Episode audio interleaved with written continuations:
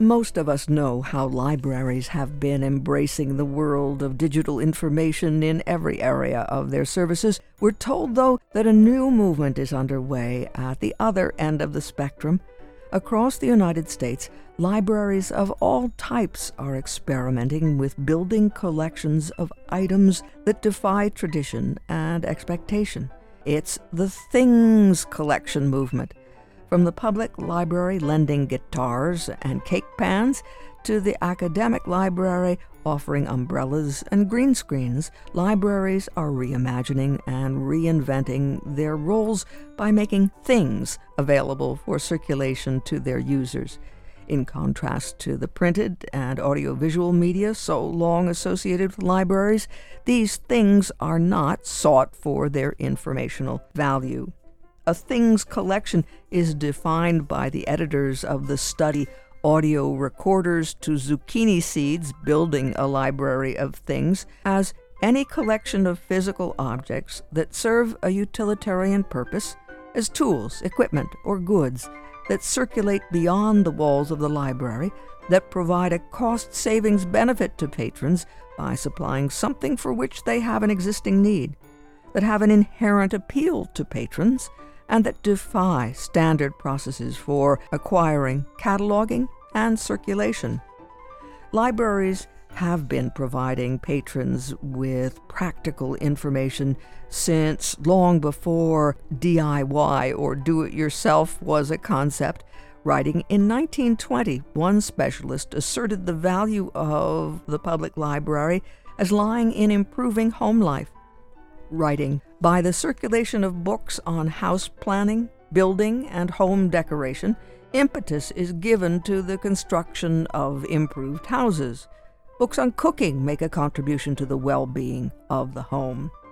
By the 1950s, libraries were collecting DIY books in significant numbers, supporting readers' attempts at everything from roofing to learning new sports and other subjects. The idea of do it yourself permeated book titles throughout the rest of the century, quickly expanding beyond the confines of home repairs to topics such as automotive maintenance, self publishing, health, recreation, and finance.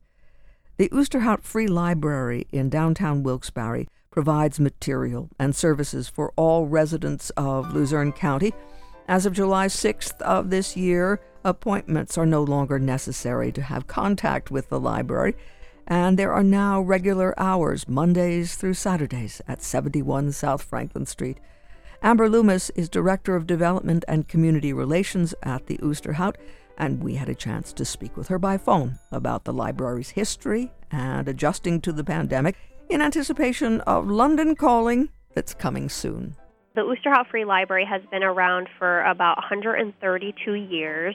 And the organization has grown and grown into so much more than I think the starters of the organization have even envisioned it happening. So, the ancestors of Isaac Osterhout arrived in America before the Revolutionary War. And really, Isaac Osterhout kind of founded the Osterhout building and he wanted to turn it into a library thanks to his love of books. So the Osterhout Free Library officially opened its doors on January 29th in 1889. So we actually are the first library in Luzerne County to start a children's section. So the children's room it opened up in 1904, and it was actually one of the first of its kind in the United States. And Ken Pollock actually reconstructed a whole new children's wing on the side of the building, and that was in 1982. One of the things that's always captured my imagination in entering the library is that it's a fascinating building outside, and the inside makes it feel like it's full of excitement and mystery and surprises somehow. Oh my gosh, yeah, I think one of my favorite one of my favorite aspects of working at the library is just working inside the library. So it's just it's absolutely gorgeous. So you have all the stained glass windows, all the all the original windows, all the original marble flooring. There's a lot of character and a lot of history. And um, if you're ever if you're ever in, in town, Erica, and you want to get a tour, Liz Caputo, our adult services coordinator, does a really great job giving tours of the library. So that's something that's always offered out to the public. So I just kind of want to put that out there. But again, the building is genuinely just such a beautiful building. A lot of history goes into the building, and it's really nice to see a lot of the original structures of the library that are still here. And how has the library adapted to the world of digital information?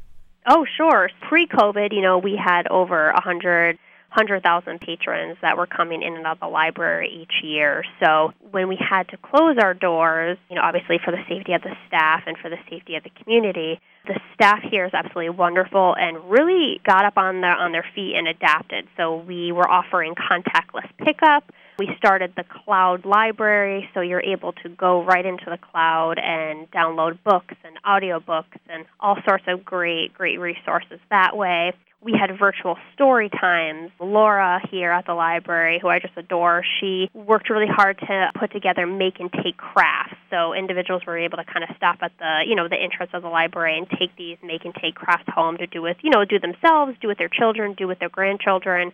And all of this was obviously free. We had grab and go after snacks that were made for kids. We had um, e-book themed programs. We started Science Saturdays we started taking library card applications online, and we also worked really hard on doing a lot of virtual programs and home kits. So while we are back and open to the public and you know working under normal circumstances here at the Osterhout, we do have a lot of patrons that honestly just love the contactless book pickup. So we we kept that, and we basically kept everything that I just mentioned. So it just makes it a lot easier too. They can kind of give us a call or go online and reserve the resources, whether it's a book or a DVD or an audiobook, and they can just kind of schedule a pickup time and come in and grab it, and they don't have to wait or they don't have to browse. You know, we want to just respect everyone's take and feelings when it comes to COVID, right? So, I mean, there's obviously a lot of individuals out there who aren't super worried, but there's also a lot that are, and there's a lot of people that have lingering health conditions. So, we just want to make sure that we're able to keep everyone safe and everyone comfortable and also make sure that we're able to provide those services to our community members under each and every circumstance possible. In good times and maybe still now, you have been the site and home for book discussion groups, right? Yeah, and actually, we recently had WVIA at the Ooster. It was actually the first in person event that we had inside the library after we opened our doors you know, after all the pandemic craziness. So what, once we were able to kind of open back up and get back into the full swing of things, we were so excited to have a little Hemingway book discussion here at the library with your very own Chris Norton. So that, like I said, that was our first event we had here at the library since we reopened our doors, and it was just such a joy to have Chris here and to have patrons and community members come in to discuss the one and only Hemingway. And I think it's just, again, just getting people in the library, and of course, like I mentioned before, you know, we're going to continue with the virtual services and contactless pickup, and we want to continue those services. Obviously, we hope and pray that COVID comes to an end soon. We just want everyone to be able to resume their lives and to feel safe and to be healthy. But in the meantime, it, it has been nice to have individuals back into the library again. And one thing that I'd like to talk about too is something that a lot of us realized working here at the library, especially during the height of the pandemic, is that a lot of individuals in Luzerne County do not have access to the internet. So when they weren't able to come into the library to access the internet, that was one of those services that we weren't able to really provide to them virtually. You know, how do we give members of Luzerne County access to the internet without having devices? So we started fundraising and brainstorming, and we were able to start purchasing mobile hotspots. So now patrons are able to come into the library. All they need is a library card, and they're able to check out these mobile hotspots just like they would a book and bring those mobile hotspots home with them so they can access the internet, you know, whether it's just for fun and pleasure, but a lot of patrons are really appreciating those services because they're able to take those hotspots home, get schoolwork done with their children, apply for jobs, update their unemployment status, apply for health insurance, We had an individual come that came in earlier this summer that was just so grateful to be able to have this hotspot because you know she was sending her first child to college and she was able to get all the information she needed get the FAFSA application submitted in a timely fashion. So they really are popular and they're always off the shelves. They are literally never sitting on the shelves. So right now we're in the process of fundraising to raise more money so we can get more hotspots to meet that need. Have you noticed in the course of the pandemic were people running for the light reading or were they going to medical books? Could you tell were there any trends during the pandemic? Um, well, one of the trends I really noticed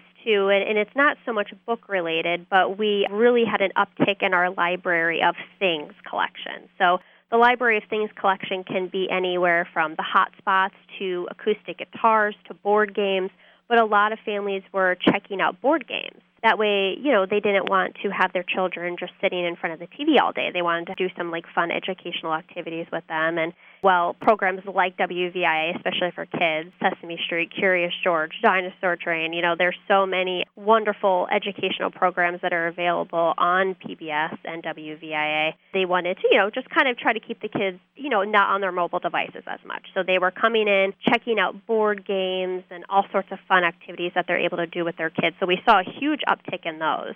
And again, going back to the Library of Things, we had people taking up different hobbies, like going camping and trying out the acoustic guitar. So they were able to come and check out a tent or check out an acoustic guitar and kind of try that out and see if that's something they're interested in. Hey, do we really are we really interested in camping? Is that something we want to keep doing?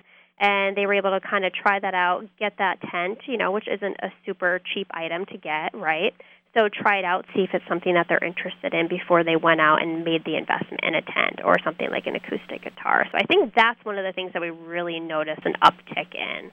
And I will say too, uh, definitely medical books for sure. You know, people were coming in, checking out books, or not coming in, but you know, doing the contactless pickup and wanting to read up on vitamins and clean eating. And so it was definitely a really interesting, huge, different array of upticks that we saw here at the library during the pandemic. And we always know, and it sounds almost like a cliche, but we say it here at WVIA that we take people on voyages, we take people around the world, and so forth. And so do libraries. So does the Osterhout Library. You have books from every corner of the world, you have DVDs and all those things, and you're celebrating a special part of the world in the beginning of September. Oh, yes, absolutely. So we're celebrating London. So we have our great London Calling Gala and auction that's quickly approaching. It's actually our online silent auction, and that kicks off on September 7th and it goes through the 10th. Um, there's no cost to participate. Anyone can participate even from home, but again, it opens at 12 noon on Tuesday, September 7th and closes at 10 p.m. on Friday, September 10th. All you have to do is go to osterhout.info and you can get all the information there to pre-register and you can also enter for your chance to win a cash raffle. So there's a lot going on and there's over over a 100 items that are going to be up for grabs. So there's something for everyone. There's little local getaways like taking your kids to Roba's Family Farms, um, going to Hershey Park. There's tons of wine packages oh, honestly, there, there's so much. there's so much, and there's also tons of really wonderful London themed packages, like teas and books, and oh, there's just there's just so much going on. So we have that, and then our in-person event is happening on September 10th and that's going to be a completely London themed event. It actually sold out in a matter of three days, which was fantastic. But I also felt awful having to turn people away since it sold out so quickly. So just kind of want to put it out there. You know, if you're not able to come to the in-person event on the 10th, you are able to participate in the online silent auction. But other than that, it's really a great way to kind of get a feel for London, right? You can't right now, you know, travel. There's so many travel restrictions, and so it's just kind of a nice way to get into that little London, that London theme. We also have lists put together on our website with movie and TV show suggestions that fit that London, that London feel, and we have tons of book suggestions that fit that London feel as well. Downton Abbey didn't take place in London, but it's not far away, so. Oh, pe- Downton Abbey is on that list. so um, yeah, Downton Abbey, Sherlock Holmes. There's a lot of amazing shows right on WVIA that fit right in with that London theme as well. And I will say too, Erica, I wanted to mention that we do have a lot of patrons that come in and see programs on WVIA and will reference that when they come in looking for a DVD or a book. That's what we love to hear. Cross fertilization, that's what it should be, don't you think? Absolutely, absolutely. And, and, and, like I said, I think it's just like that really nice reminder that we're all, you know, just all like need to do a better job at working together, right? And supporting one another, all the organizations in the community. We're all, you know, after the, after the same thing, really. It's just, you know, improving the lives of those we serve. Amber Loomis, Director of Development and Community Relations at the Osterhout Free Library, 71 South Franklin Street in downtown Wilkes-Barre, speaking with us about the history of the library, about the accommodations made in light of the COVID 19 pandemic, and about the London Calling events coming up the 7th through 10th of September. Now, we heard the in person event is sold out, but she's encouraging us to go online and explore what's available in the silent auction online. And all you need to do to find out more about anything related to the Osterhout is osterhout.info, www.osterhout.info. And we laughed, Amber and I, about the spelling of Osterhout. You may not guess, it's O S T E R H O U T. O S T E R H O U T dot info. And they are very excited to participate in the things collections that are taking place across the country in libraries. So you can rent a tent and rent an acoustic guitar in addition to taking out books and exploring wonderful materials on hand at the Osterhout Free Library, 71 South Franklin Street in Wilkes-Barre. London Calling, September 7th, 8th, 9th, and 10th. Osterhout.info.